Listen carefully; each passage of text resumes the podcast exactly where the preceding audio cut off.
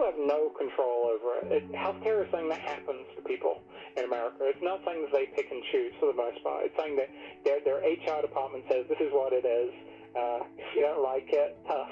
Uh, and that's that's that's not something that Americans really want in any other part of the economy. Right. Uh, but in healthcare, they're trapped into it, and so like restoring individual control, I think, is the essence of, of, of what would make Americans feel better about their healthcare system and kind of give them what they want. I'm Kevin Nicholson, and this is the Right Idea Podcast. I'm Kevin Nicholson, volunteer president and CEO of No Better Friend Corporation. Thanks for joining us for season two of the Right Idea Podcast. This season, we're sitting down and having conversations with a series of great Americans to celebrate our country, to talk about addressing our challenges, and to lay out a path forward. Today on the Right Idea podcast, we sit down with Chris Pope, a senior fellow at the Manhattan Institute whose research centers on healthcare payment policy. Some of his most recent research dives into hospital market regulation, entitlement design, and insurance market reform. To secure our nation's economic future, we must reverse the mistakes of Obamacare and inject market forces into healthcare. Join our conversation today as Chris gives us valuable insight into the pitfalls of government run healthcare the flaws in our current healthcare system, and practical conservative solutions for the future. This is the Right Idea Podcast. Well, welcome to the Right Idea Podcast, and we're thrilled to have Chris Pope here from the Manhattan Institute. And today we're going to be talking a bunch about healthcare policy and actual solutions. And I know those that have listened to uh, basically anything that No Better Friend does know that we believe here about the importance of actually introducing market solutions into healthcare in order to get healthcare in America on the right track. Because if we don't get healthcare on the right track, uh, it's going to bankrupt the rest of the country. And Chris, before we even get to healthcare, let me ask you a broad question we've been asking all of our guests here in season two of the Right Idea podcast, which is what do you love about America? What is your favorite part of this country? And what, what, what, what I would ask you, what makes you think that it is, in fact, a truly great country? Well, I, I grew up in England, so I'm here by choice, but at a very fundamental practical level. so it's, I guess it's a practical question for me rather than just a, a theoretical question. Right. And I, I feel at some level it, it's probably an answer that you've heard from a lot of people, which is that this is, I mean, it, it's cliche, but it is the land of opportunity. It's the country, it's the sort of the country that offers the most opportunity, the country, I mean, if you look at any business, the businesses that are in the world, these are where the, the greatest businesses are created. Like this is, if you can, what they say about New York, if you can make it there, you can make it everywhere. This, this is the country where if you want a challenge, you can come and really go as far as you want to go. Uh, it's cliche. It's, it's a boring answer. It's an answer I'm sure you've heard from other people, but it, it's, the, the reason for it is because it's fundamentally true one. Yeah, and it's not it's not boring at all. No, I appreciate it. And you've got, like you said, a very real time like evidence that you believe it. You voted with your feet, and so we appreciate that, and we're glad to have you. We're glad to have you here. Well, let's let's leap into it on healthcare and talk about this. And I think, um, to the extent you're comfortable doing so, maybe a little bit of background that I know pops up every now and then, but but gets lost in the shuffle in my from my perspective.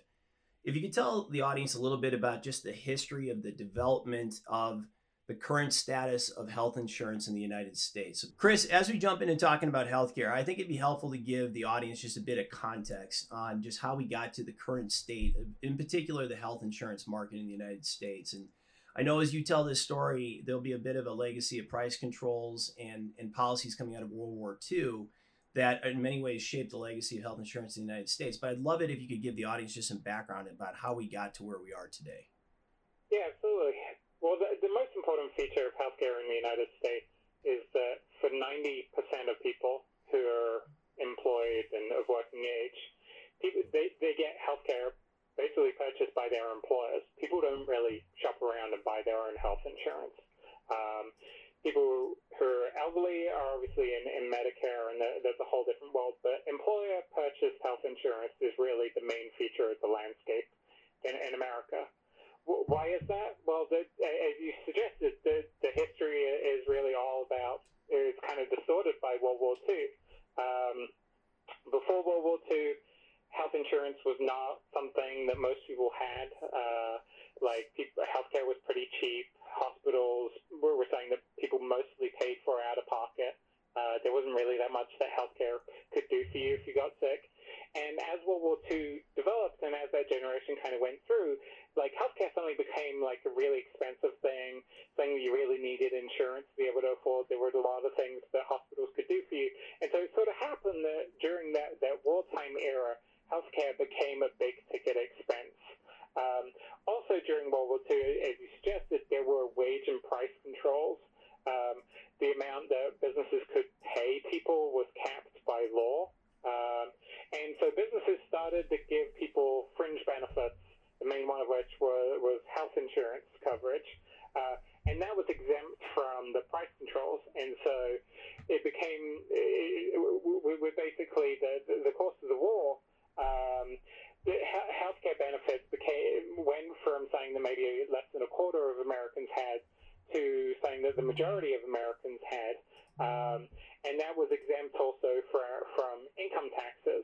And so America comes out of World War II, and healthcare benefits exempt from income taxes are something that are uh, very, very widespread. The majority, certainly through the 1950s, uh, the majority of working age Americans then have health insurance purchased by their employers before income taxation, and it kind of freezes in that system where employers are buying health insurance for people. Uh, people aren't buying their own health insurance. And it, until really the last couple of years or so, it was very much the case that if an employer is buying health insurance for its staff, it can do so without income tax. Whereas if you're an individual buying your own health insurance, you do that with after tax dollars. So you're you're paying income tax. You're losing basically whatever percentage of your of your income is federal and state income tax and payroll taxes um, before you ever get to buy your own health insurance. Which means that employer buying employers buying health insurance for people is a much better deal, and, and you end up with ninety percent of people having the health insurance bought by their employer. Right and it's interesting. I mean, you really do. You paint the landscape here of you know somewhat of the unintended consequences of policy. You know, you put in wage and price controls in World War II, and all of a sudden here we are, many many decades later, uh, and the entire ecosystem of health insurance, and then by proxy of health insurance, healthcare has been shaped by those policies. As you, it, it really is. It's, it's a study in like how policies affect uh, outcomes in ways that policymakers never really think about. Well, I think there was a sense in which it was kind of uncontroversial for a long time because if you think about the way the world was in the middle of the 20th century, mm-hmm. people basically stayed with the same employer for 20, 30 years, didn't really move around between jobs that much. Right. Uh, if you went to work at General Motors, you were probably there until the day you retired. You had these long, stable jobs with, uh, with the same employer, and so it wasn't really that much of a distortion. Um, but over time, like now, people move around a lot more between jobs. It's also it's also the case become the case that the whole uh, healthcare industry has adapted to the fact that an employer is the purchaser, and that has caused costs to explode in a way that uh, we was never really realized at the time, and like it wasn't really. Uh, people didn't really think about the knock-on consequences for the shape of the health the healthcare industry for, for the way the hospital hospitals are shaped and designed and, and costed out. Right. Well, and one of the things that I've always uh, talked about and thought a lot about when it comes to this issue, and specifically to the point you're making that employers are paying for health insurance, and then of course health insurance companies are paying for costs. You really do have kind of a principal agent problem here, and in my my opinion, I'd like to get your thoughts on this. And that you've got one group of people that are consuming healthcare, which is of course an incredibly important good in and of itself. It literally keeps us alive, healthy, and with a high quality of life. You have another uh, agent or another party paying for those costs, oftentimes health insurance companies themselves, and then you have another agent actually typically paying for the uh, the health insurance and negotiating the cost of the health insurance actually um, th- that that is covering everything. So you have almost a system in many ways. Again, this is my opinion, not yours, but I'm interested in your thoughts on this in that uh, you, you, it's almost perfectly incentivized to explode costs where people want the good other people are almost secondarily paying for it what are your thoughts on that No, I, I, I completely agree. I think that's the fundamental challenge that we have is the um, if you think about it, like when you're buying your own car or a house, you know, you're trading off quality, convenience against cost. You're kind of making a determination at every point, like, is this extra cost worth it? Like when, when you decide right. to buy like uh, like a, a Lexus or a Toyota, you're you're deciding cost, quality, convenience. You're you're making that trade off uh, versus versus versus cost. Now, it's not the case uh, that, that healthcare is, is bought that way, and, and that leads to some pretty big dysfunctions. So if you think about when an employer is buying a, a healthcare plan, um, it's not when it's thinking about which hospitals it includes in its network. It's not thinking which hospitals do I really need access to, which hospitals are really giving good value for money. Uh, an employer, if you think about your standard employer that might have like 50 or 60 staff, like a mid-sized employer, well, those 50 or 60 staff might live all around a metro area. And each of those staff members want to have their local hospital in the network, which is kind of a reasonable, normal thing for, for someone to want to have is just like a basic. But that, that, that kind of non-negotiable fact kind of hamstrings the employer's insurance plan when it's going to negotiate with the hospitals for inclusion in the network. Suddenly, price goes out of the window. Um, if you were an individual shopping for an insurance plan, you kind of have maybe one or two hospitals, maybe a local hospital and a, and, and a regional hospital that you care about in the network, and you don't really care about any of the other hospitals. Which means if you're buying insurance as an individual, that insurance plan can then go to hospitals and negotiate pretty aggressively about whether it's in the network or not in the network, and the um, and the hospital's price will show up in the insurance, and, and you have a high degree of price sensitivity. Mm-hmm. Well, if you have a group insurance plan, an employer purchase insurance plan, they're not able to negotiate aggressively with the hospitals and really uh, insist on and cost effectiveness. Uh, when, when it's negotiating rates, it has to have every single hospital around a metro area in its network because it has employees that live in every single um, in every single neighborhood around around an urban area, and that basically leads to a, situation where the hospitals know that pretty much whatever they pretty much whatever rate they demand in terms of reimbursement from the insurance company, they can be feel pretty comfortable that you know, the insurance company and the employer that's ultimately paying for the insurance is going to agree to whatever they say. And that's a really bad dynamic in terms of uh, creating accountability for hospitals uh, in terms of costs. Actually, the dynamic goes the other way. Um, the hospitals know that if no matter what, uh, the insurer is going to reimburse them, then they start thinking, well, if I'm going to be in the network no matter what, um, I I actually should probably be, be the most attractive hospital for people to visit in right. terms of the amenities, in terms of like the equipment, in terms of the staff, regardless of whether it's cost effective. Because if I'm in the network, I want to be the hospital in the network that everyone visits. And once you're in the network, from the, the patient point of view, it doesn't really matter what the costs are. You want to go to the nicest hospital, the the, the, the best quality hospital, right. and cost.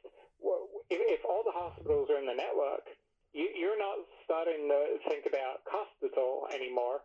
You're thinking about quality. You're thinking about reputation, quite quite rightly so from that sort of second state point of view. But right. it creates this arms race in terms of costs and expense between the hospitals, which is then passed on through the insurance to the consumer and, and, and everyone who's paying for it at the end of the day um, it creates like this negative dynamic where where cost is no longer a consideration, and that's that's really the dynamic that we're that we that we've been trapped by, and, and it's um, you know we're, we're we're gradually running out of road here. Uh, right. We're, we're we're sort of there. There's a sense in which you can agree to throw in more money and just pay the extra cost, but at some point the extra cost just becomes overwhelming, and and we're, running into a situation where your standard family coverage is often fifteen, twenty thousand dollars a year, which as, as a as a percentage of compensation for your average average household is just enormous. Right. Yeah. No. The average American family. I I don't know the the statistic of the day, especially given recent economic calamity, but you want to say fifty thousand roughly, fifty to sixty maybe. Um, yep. Right, and that's an incredible percent of annual income if you think about it in that respect. Exactly. And, no, and okay, so that it opens up another thing too, which is kind of a it gets to what you're talking about and a question of like what is insured and what is not too, right? And as you talked about kind of the introduction as we we started this conversation, you talked about what existed before kind of the post World War II health insurance system in the United States, where you had more people not having well, the, many more people that did not actually have health insurance and they were paying for things out of pocket. And one of the questions here is, you know, what all gets added under insurance policy? There's a definite push I would say certainly coming from the left that basically anything related to healthcare should be glommed onto insurance, and yeah. then that that's a whole nother issue. Talk a bit about that in terms of like what falls under insurance and how insurance is being uh, treated yeah. and changed. So I mean, I, I think the, the way to sort of begin thinking about this is just kind of recognize at some level that insurance is inevitably how this is going to get paid for.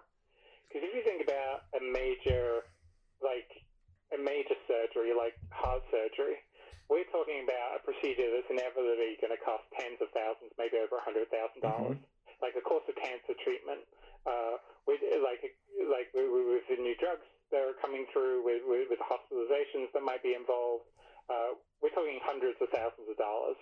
Um, and so this is this is not really going to be a matter for out of pocket payment. Like the reason we have insurance is because in, in, like average households aren't able to afford this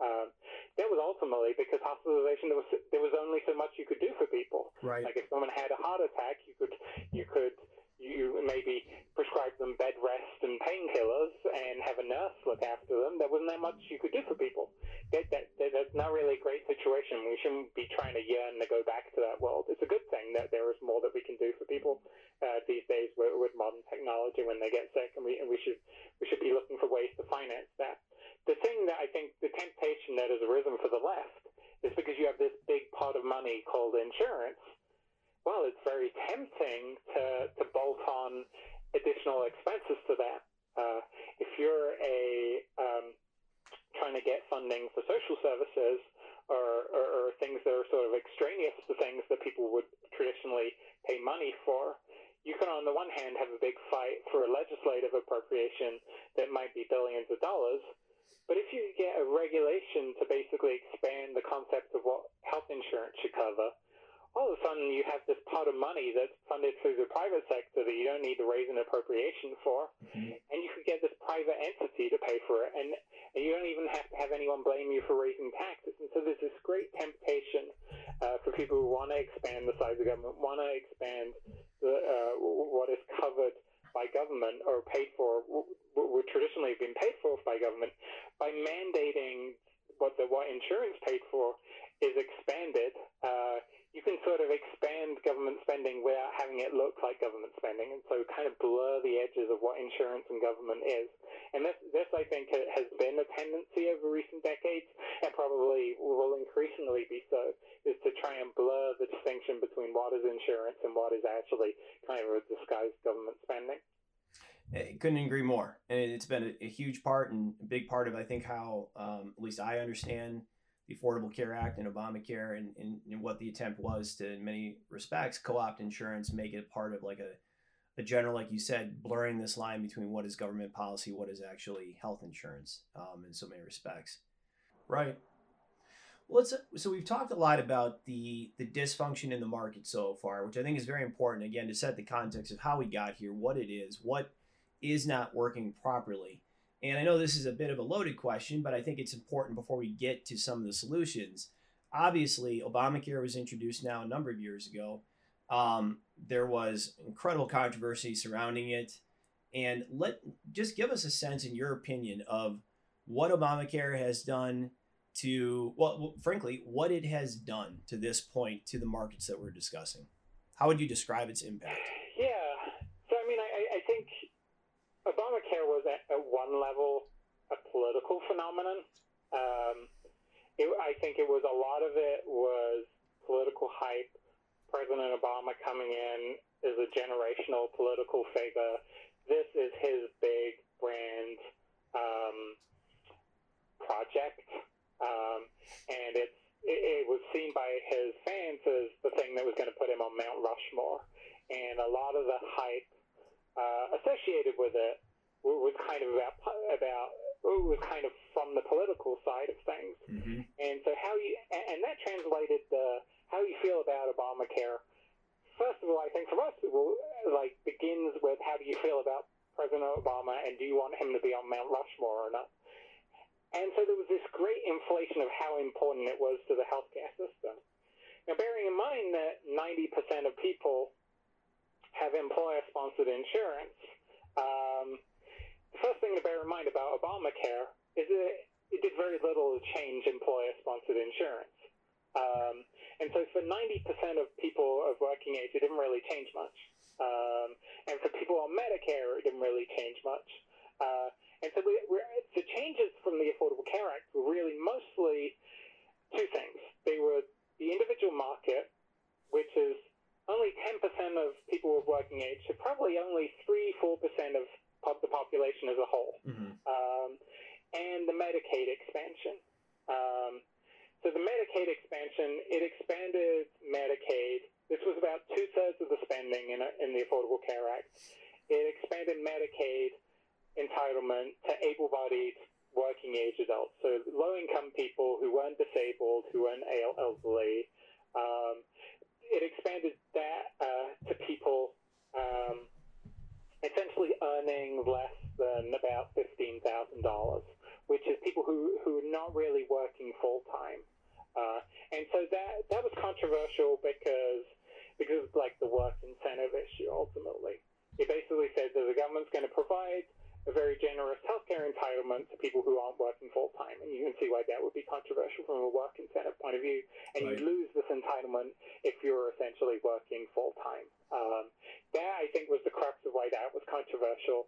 And then obviously we had some states, then it became a voluntary thing for states. Some states decided to expand, some states decided not to expand. And that, I think, was the core of the, of the Medicaid expansion controversy the, the insurance market reform, which again is, is the individual market, which it's both at the same time like a small market. We're talking about like 15, 20 million people out of a country of 320 million people. So a pretty mm-hmm. small percentage of Americans go to the individual market. So it's, it, in itself, it wasn't that significant. But in a broader kind of sense of where healthcare should go is probably more significant because if, if you think, as, as I certainly do, that it would be better to have individuals rather than employers buying health insurance, um, you kind of want the individual market to be good and a much bigger deal than it currently is. And so there was a sense in which the reforms to the individual market were, were, were kind of a matter of principle about like what is the real healthcare system that we want to build. Mm-hmm. And so what what the Obamacare regulations changed the individual market did at their core. What they basically said is we're going to cover people with pre-existing conditions, and the way we're going to do this is essentially by requiring insurance to be priced the same for people. Insurance, the price plan is the same for people who sign up before they get sick as for people who sign up after they get sick. Right. And the, the, the problem with that, I mean, it's obviously appealing if you have a pre-existing condition to have have insurers required to sell insurance to you, which hadn't previously been the case. But the, the problem with that arrangement is it creates this massive incentive for people to just wait until after they get sick uh, before buying insurance. And so the, the consequence of this was that healthy people, to a large extent, stopped buying insurance which means that only six people bought insurance on the individual market, which caused premiums to skyrocket because insurers had to had to cover these people, um, and it caused all this chaos on the individual market, which was in one in one on the one hand like solves a bit of a problem for people with pre-existing conditions, but then also created this massive problem that insurance was no longer really a good value at all for people to buy before they get sick, and so it created as much chaos as it, as it solved. Um, now, the uh, it also created the legislation also created subsidies for people, so that the people would still ultimately buy into the market to some extent if they were healthy, if they were entitled to subsidies, if they were lower than average income. So the market didn't disappear entirely, but if you didn't have subsidies, then the, forget about it. People just stopped buying insurance, and that that was the chaos that the Obama administration essentially left us with on the in the on the individual market and why it was a problem, and and, and to a large extent really remains a problem. Right, and what you're talking about too, it gets back to what we we talked about before, which is like kind of the blurring of the line and the changing of the concept of of what is health insurance and moving it away, frankly, from the concept of a, a risk adjusted product that that a in this case in this country an employer buys in order to hedge against the risk of a future uh, a healthcare issue or healthcare need to a delivery mechanism through which government mandated policy can just push certain amount of healthcare to certain designated populations. That's right, and I, and I think there was uh, there were varying degrees of deliberateness um, in the Obama administration about this. I, I think with, with some of the folks in there, they were deliberately trying to make health insurance into more of an entitlement. And with, with some of the other people, I mean, obviously, healthcare health policy is very, very complicated. Right. A lot of people didn't really realize that that was what was really going on.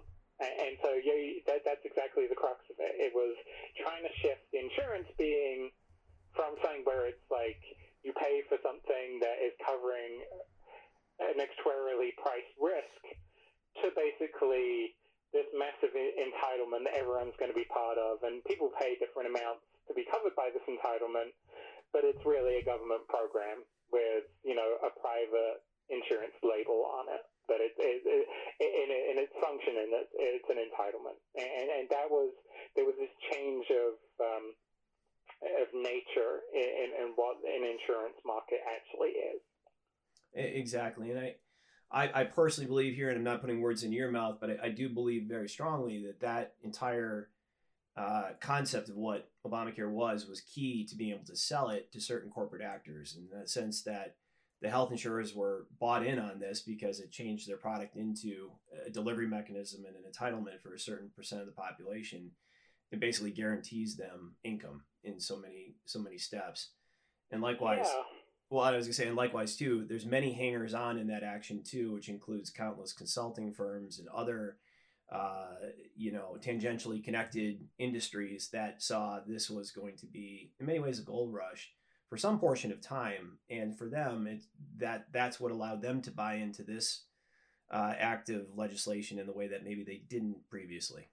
Yeah, I mean, the interesting thing I think on the insurance industry is actually the insurance industry is split on this. Mm. Uh, there are some insurers, uh, and I'm going to be specific about this, Blue Cross and Cigna, that very much buy into the Obamacare model that insurance is largely an entitlement and that their job is to administer the entitlement.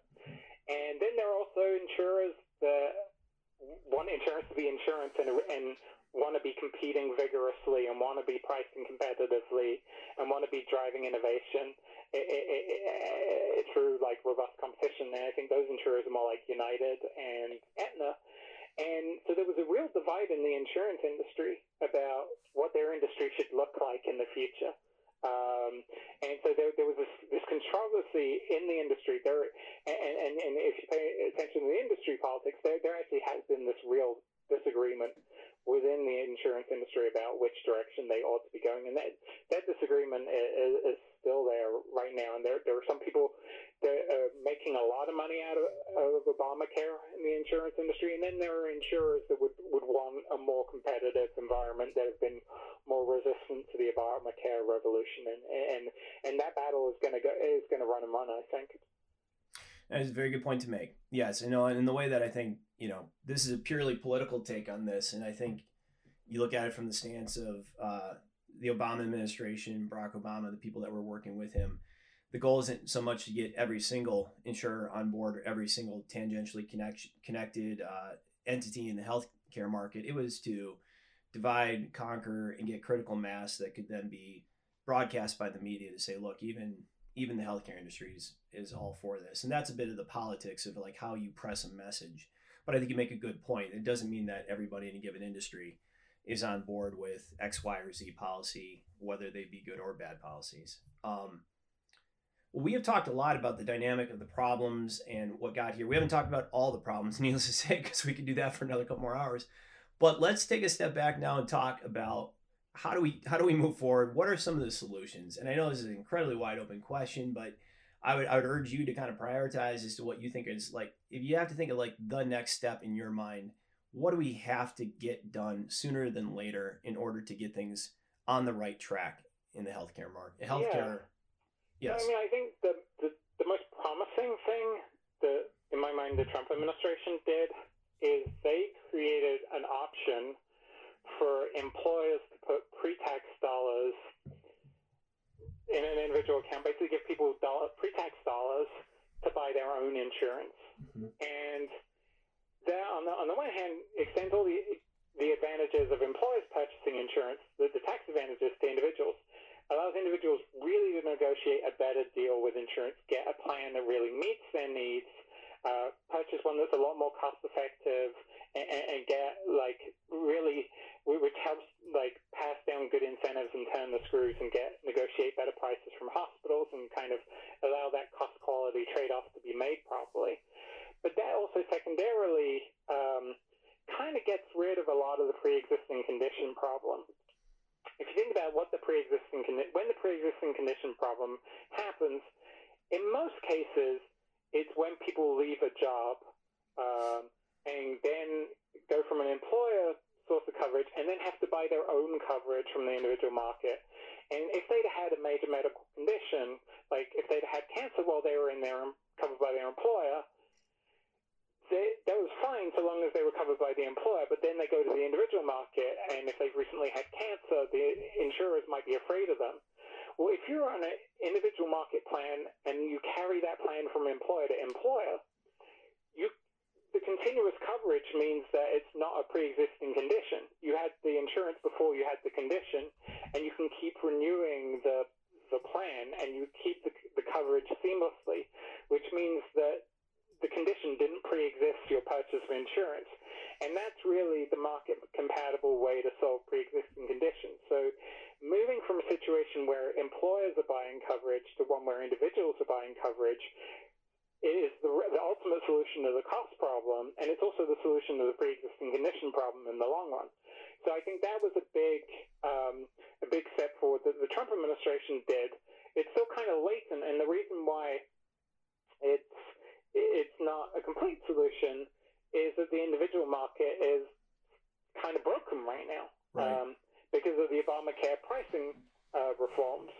The, the, requirement that you uh, price insurance the same for people who sign up after they get sick as people who sign up before they get sick cause prices to skyrocket, which means that every plan on the individual market is a bad deal right now. And so even though we've now fixed the tax problem, we've created this other problem, which means that even though we've gotten rid of the tax obstacle to people buying their own insurance, the individual market means that buying your own insurance doesn't give you good value anymore. So we need to fix that problem. The solution to that problem is ultimately allowing people to get a discount if they sign up before they get sick. Allowing people to get basically appropriately priced coverage if they sign up before they get sick. Then you can have plans on the individual market be priced attractively to people again, priced in proportion to their risk. And then you can have plans that are basically uh, cost effectively priced and people can shop around and get good value for themselves and be in control. And so it's really marrying these two policies, having fixed uh, the tax side of it. Um, we now need to fix the, the insurance pricing side of it. But if we can if we can marry those two policies together and have them work uh, hand in glove, uh, we can really have a much better functioning insurance market and one, one that's going to give the consumers good value and allow them to be protected as they move from job to job and, and between different employment situations. Well, and I, one of the questions I wanted to ask in in because you are talking about pre-existing conditions and the ability, as you said, the the portability of a health insurance plan, regardless of your employer or potential unemployment, uh, speaks to again allowing people to just retain insurance throughout whatever whatever illness they may face and wherever they may be working or not working. One of the other questions I wanted to ask you about is talk a bit about health, or excuse me, about uh, high risk pools. Um, this is a policy that exi- or a policy uh, solution that existed in the state of Wisconsin prior to the uh, the introduction of Obamacare was basically limited by eliminated by the introduction of Obamacare, but it basically existed uh, to subsidize the purchase of health insurance by people who had pre-existing conditions. Talk a bit about uh, high risk pools and how you do or do not see them fitting into potential future solutions. So I, I think as a concept, the idea of the essence of the idea of high risk pool is that there are some folks out there who are uninsurable mm-hmm. because of their medical risks. Uh, no, no insurer is going to be willing to cover them given their costs, and so we want to target a subsidy of this group of people. Um, we don't want to mess up insurance to everybody else. Everyone who's who can be insured privately through their own funds should be, uh, but we want to target assistance, mm-hmm. and that I think is the best way conceptually to go forward. What I think the the Affordable Care Act tried to do is it basically said let's let's turn upside down the insurance market for the 90% of people that can insure themselves to fix the, the 5 or 10% that can't insure themselves, and it ended up breaking things for the 90% uh, without really creating a great situation for the 5 to 10%. Um, so I think the way to get to a situation where you have more like targeted assistance of the high risk pool situation I think you, the, the, way to do that is ultimately to turn the Obamacare exchanges into high risk pools. I mean, if you think about them, they are de facto entitlements. They're structured as an entitlement. They're highly dependent on government funding. They're essentially a disguised entitlement.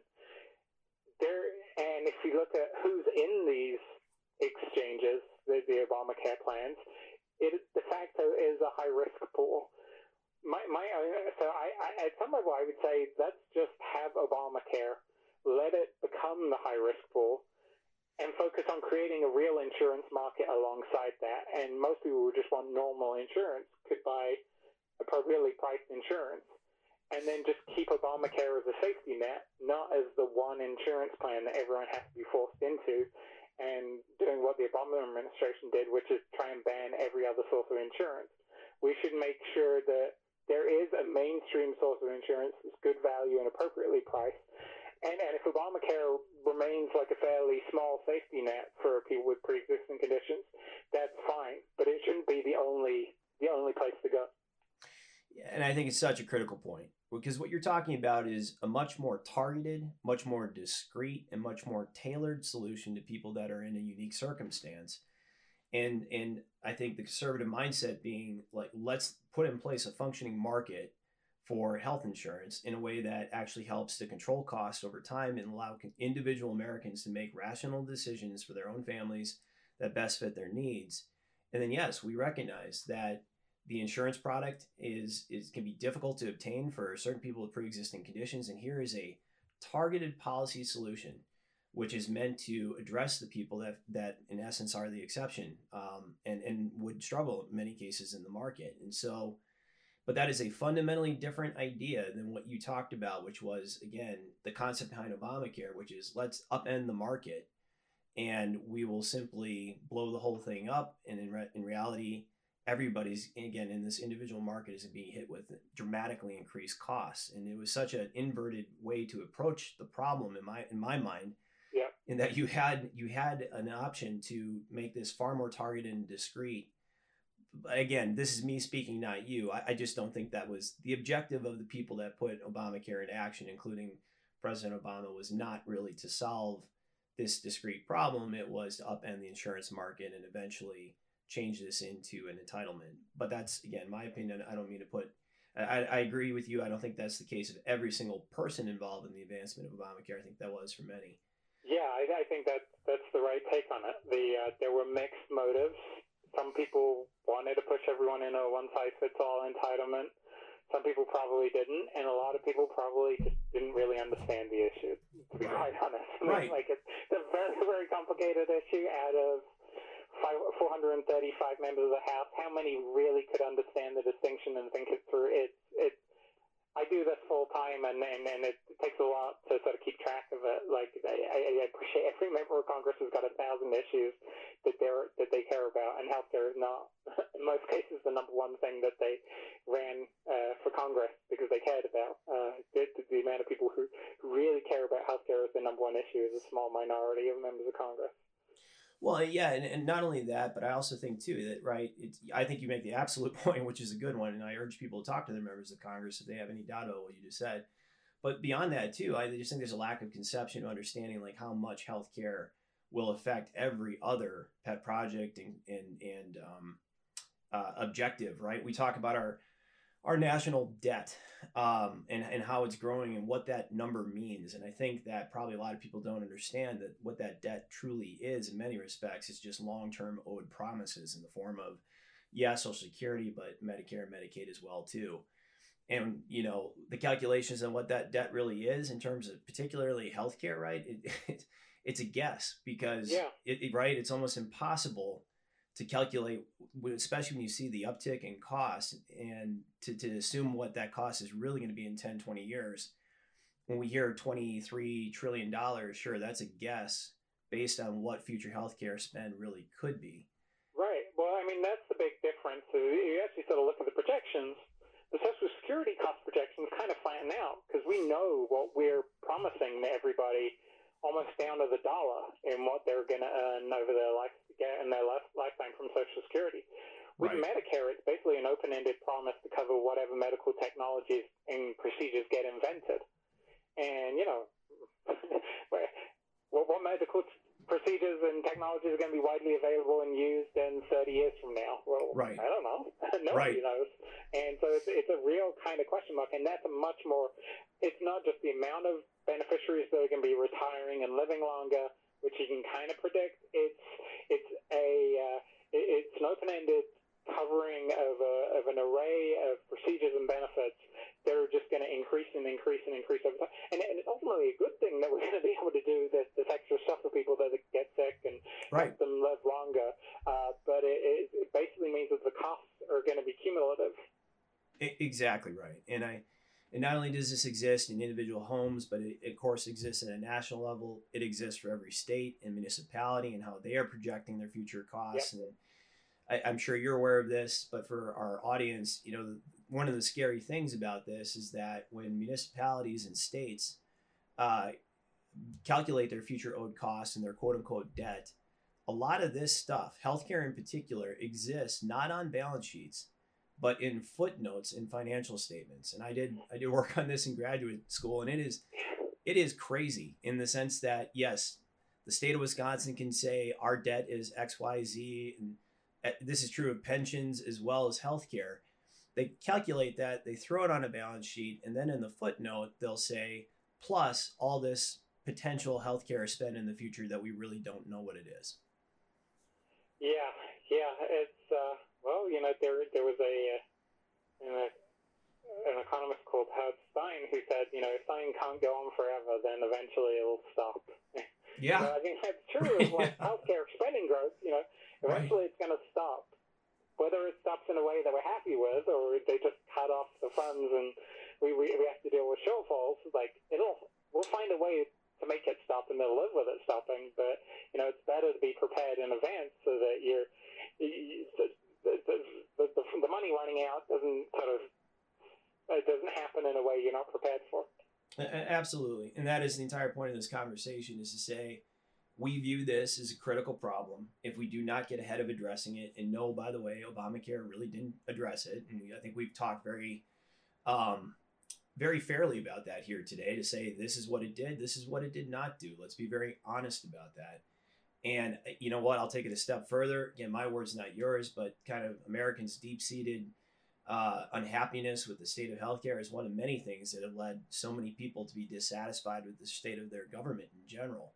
And I, you know, so I even go beyond the financial issues or, or beyond the pure healthcare issues to say this is a deeply seated issue that needs to get fixed so that Americans can gain confidence in their system of government in so many respects.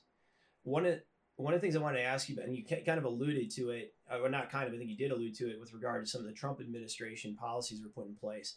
But health healthcare savings accounts, and basically talk about the benefits in your mind, anyways, the benefits and, and exactly how they can fit into solutions going forward.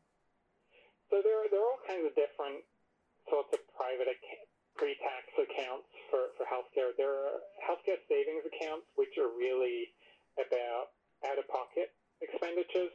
So that's that's an account that you can accumulate funds in, and you can use that to, you know, go towards like copays, deductibles. You go to the pharmacy, you can use it to pay for prescription drugs. Uh, basically, to cover out-of-pocket costs. Mm-hmm. And what the Trump administration did was for and an HSA um, uh, carries over every year. So any money that goes into your HSA this year adds to whatever was put in last year, whatever goes in next year, and, and it builds up over your life. The Trump administration policy, what they did related to an HRA, which is a slightly different kind of account, which is an account that um, that the uh, that your employer can put money in for you to use, but that money disappears at the end of the year. Um, but the different, another key difference between two kinds of accounts is that the H, HRA, the reimbursement account, that is, you can use that for premiums, and an employer can put money in there, and you can buy an insurance plan. It's not just out of pocket costs. You can you can use it for out of pocket expenses, but you can also use it to buy the whole insurance plan. Okay. Um, and, and, and that's kind of a way of transmitting the purchasing of the insurance plan from the employer to the individual, whereas the HSA is really just about the out-of-pocket costs. Um, and, and that's so, so the HSA is really about the out-of-pocket costs, whereas the HRA is about premiums, not just out-of-pocket costs.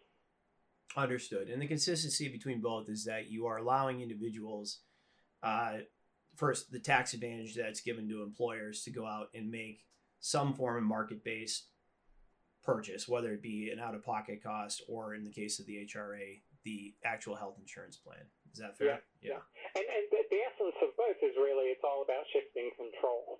Right. So it's about shifting control from the employer to the individual. The individual. And I think it's the, you mentioned like the satisfaction that people fundamentally have and I know the fundamental problem that, that, that people have with American healthcare is they just they're just not in control. It sounds like it's supposed to be a private insurance system, but people don't control their healthcare. They don't even pick their insurance plan in most cases. Their employer tells them what their insurance plan is going to be. It tells them what their network's going to be. Tells them what their benefits going to be. People have no control over it. it. Healthcare is something that happens to people in America. It's not something that they pick and choose for the most part. It's something that their, their HR department says this is what it is. Uh, if you don't like it, tough. Uh, and that's that's that's not something that Americans really want in any other part of the economy. Right. Uh, but in healthcare, they're trapped into it, and so mm-hmm. like restoring individual control, I think, is the essence of, of, of what would make Americans feel better about their healthcare system and kind of give them what they want. I could not agree more. And I, I, one example I share with audiences when I talk talking healthcare is um, actually relates to the state of Indiana, which has a program, and this is for literal not not just the not the residents of uh, Indiana writ large, but for specifically the uh, employees of state government, where it's like a, a, deductible security plan where the state government does in fact cover the health insurance premium, but also then allocates about twenty eight hundred bucks into an HSA every year. Again, to your point, this is going to cover out of pocket expenses. It is not the HRA that you're talking about with the Trump administration, but ultimately, the results are real. And you're talking about control. That's why I bring this up here. Employees that actually use that plan tend to be about 70% less likely to go to high cost emergency rooms um, and, and instead um, go to lower cost urgent care centers. And the overall spend uh, on healthcare in general is about 35% lower. And part of that is because of that control issue and the fact that in these HSAs, they actually can roll over year to year the savings and retain it. And it's a wealth gaining mechanism too. Yeah, I mean, I, I think that, that that's part of it is that there are big cost differences in healthcare depending on where you go. Right. Like if you get surgery from a regional medical center or, uh, or a small clinic, uh, the price differences, even in Medicare, Medicare will pay like more than twice as much for you to have a surgery in a regional medical center. The exact same surgery as in an ambulatory surgery center that might be like in a strip mall or, or like in a, in a neighborhood. The exact same thing. And so the out-of-pocket costs really should transmit that, that price signal to people uh, so that we're not just having everyone going to the, the most expensive locations where the greatest costs are incurred. Right. Exactly. Let me add, and I want to close with this. I have another question too, a broader one, but I, I predict, and I don't think this is that crazy of a predict predict or a prediction uh, that we're going to be hearing more about Medicare for all in the coming months, and maybe renamed to something else. I, I don't know. But to those that are going to come in and say to the American people, you know, Medicare for all or something like it is a solution, if you had to give them a, an immediate response, what would it be? Well, so I, I, I sort of uh, uh, on, on the premise, I think that Medicare for All was a Democratic presidential primary slogan. That the closer that Biden is to, to actually having to get things through Congress, that just disappears. Like there, there's no votes for any of this. There's no money for it. Uh, when you actually have to be honest with people about how you pay for it, like the, the, appeal of it just fades away, and I, I don't think we're going to be hearing much about it this year.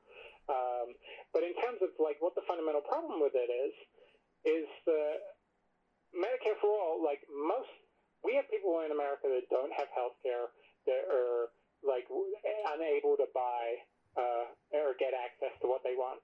That's a pretty small part of the, the, the population. There's maybe like 10, 12% of people that don't have insurance.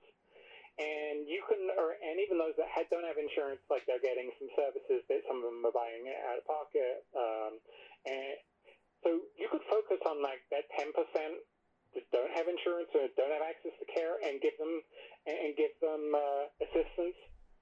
Or you can focus on the 85 to 90 percent that already have insurance and spend trillions of dollars basically having the government pick up the cost for the 85 percent, 90 percent that already have insurance right. without providing extra care or extra services to anybody. Um, and that's at the essence what the Medicare for All proposal does.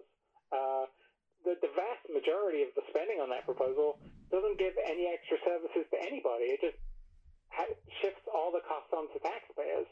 Um, and so, like that, that's why I think it's complete political pie in the sky. This enormously expensive proposal. We're talking about like four trillion dollars a year just to pick up the costs that are already being incurred without actually giving people extra stuff that they weren't already getting.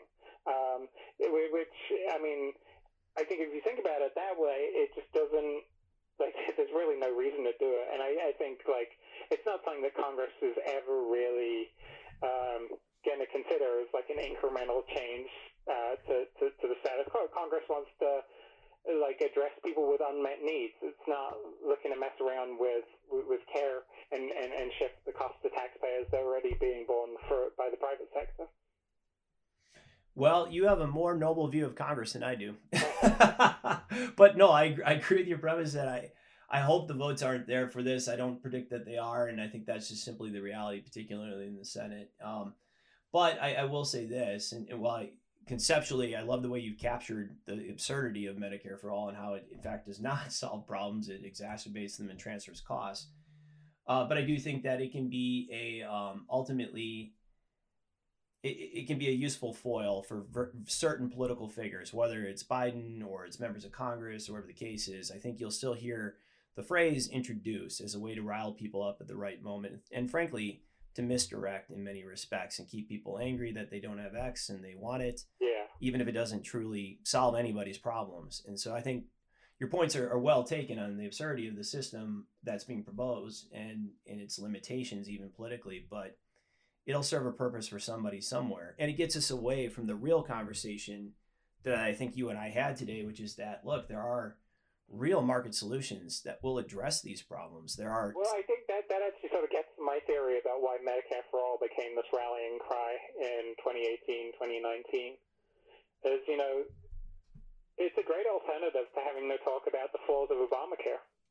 Um, I agree. the yes. Democrats could have had a very Yes. painful conversation about what went wrong with Obamacare, um, and they chose not to have that conversation. They they basically chose to say, "Hey, look over there. We can have this talk about like this Yeah. fantastical thing," and it worked. It was this great distraction away from actually fixing what they broke. Yeah, Well, and that's it. And I, yes, and that's why we did this conversation today, and we're thrilled that you could join us because I think this is absolutely. We started off by saying this, but this solving the issues of healthcare and our future spend on it, and making sure people have access to high quality healthcare, no matter who they are, is critical to the future of this country in so many different ways, from quality of life to our future finances. And so, so we appreciate you being able to to bring this to bear and to have a real conversation about what going forward we need to be thinking about and what real solutions are.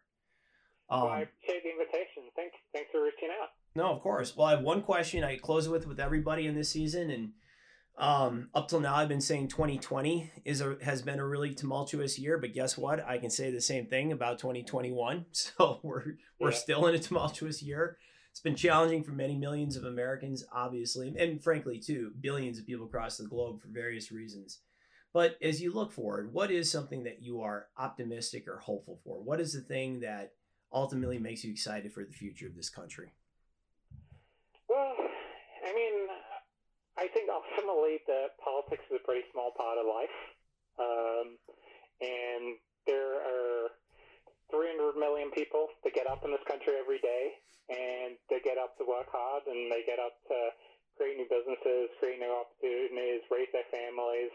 And they're, they're all really like put it put in their effort into making this a better country and trying to figure out new ways of of making it a better country. And, and you know, policymakers, their job is to have the American people's backs and set up institutions so everyone's behavior is channeled in a way that's productive, and so that the people are mostly trying to figure out ways to serve each other better, so that they're creating useful products if they're businessmen, um, and, and not just trying to scam the government out of money. Uh, we, we want people's energies to be well directed, and you know, for the most part, I think that it's easy to focus on the stuff that, that isn't that, that that that is dysfunctional. If it bleeds, it leads. It goes on the news. Mm-hmm. But for the most part, like people are quietly going about their business, and, and, and every day people are coming up with uh, with wonderful new things. And you know, the pandemic on the one hand is this terrible thing that came in and, and destroyed a lot of people's lives, but it, it's amazing that like within a year we figured out this vaccine, not just one vaccine, a whole host of different companies came up with vaccines, and we're going to get past this in a way that no one's ever gotten past the pandemic in human history. And we're going to look back at this and think that was a that was a phenomenal achievement. And so that's the thing that I'm that that, that I'm certainly enthusiastic about 2021. The the uh, and that's a real American success story. I mean, like where were the what are the vaccines that really came through with 95% efficacy? I mean, this is Moderna, this is Pfizer. Right. The American drug, drug industry, like uh, saving the world. The, the, the vaccine, uh, sorry, the virus might have come out of China, but but the solution to it really came out of the United States, and that's that's something that, that this nation can be proud of, and shouldn't shouldn't for- shouldn't forget like like why it is we were able to do this. I could not agree more. And thank you, Chris. And thanks for joining us on the Right Idea podcast. And we look forward to speaking to you again soon.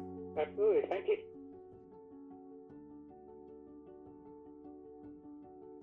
I'm Kevin Nicholson. Thank you for joining us today on the Right Idea podcast. Make sure to subscribe to the Right Idea podcast on Apple, Spotify, Google, Ricochet, Stitcher, Luminary, or wherever you listen to podcasts.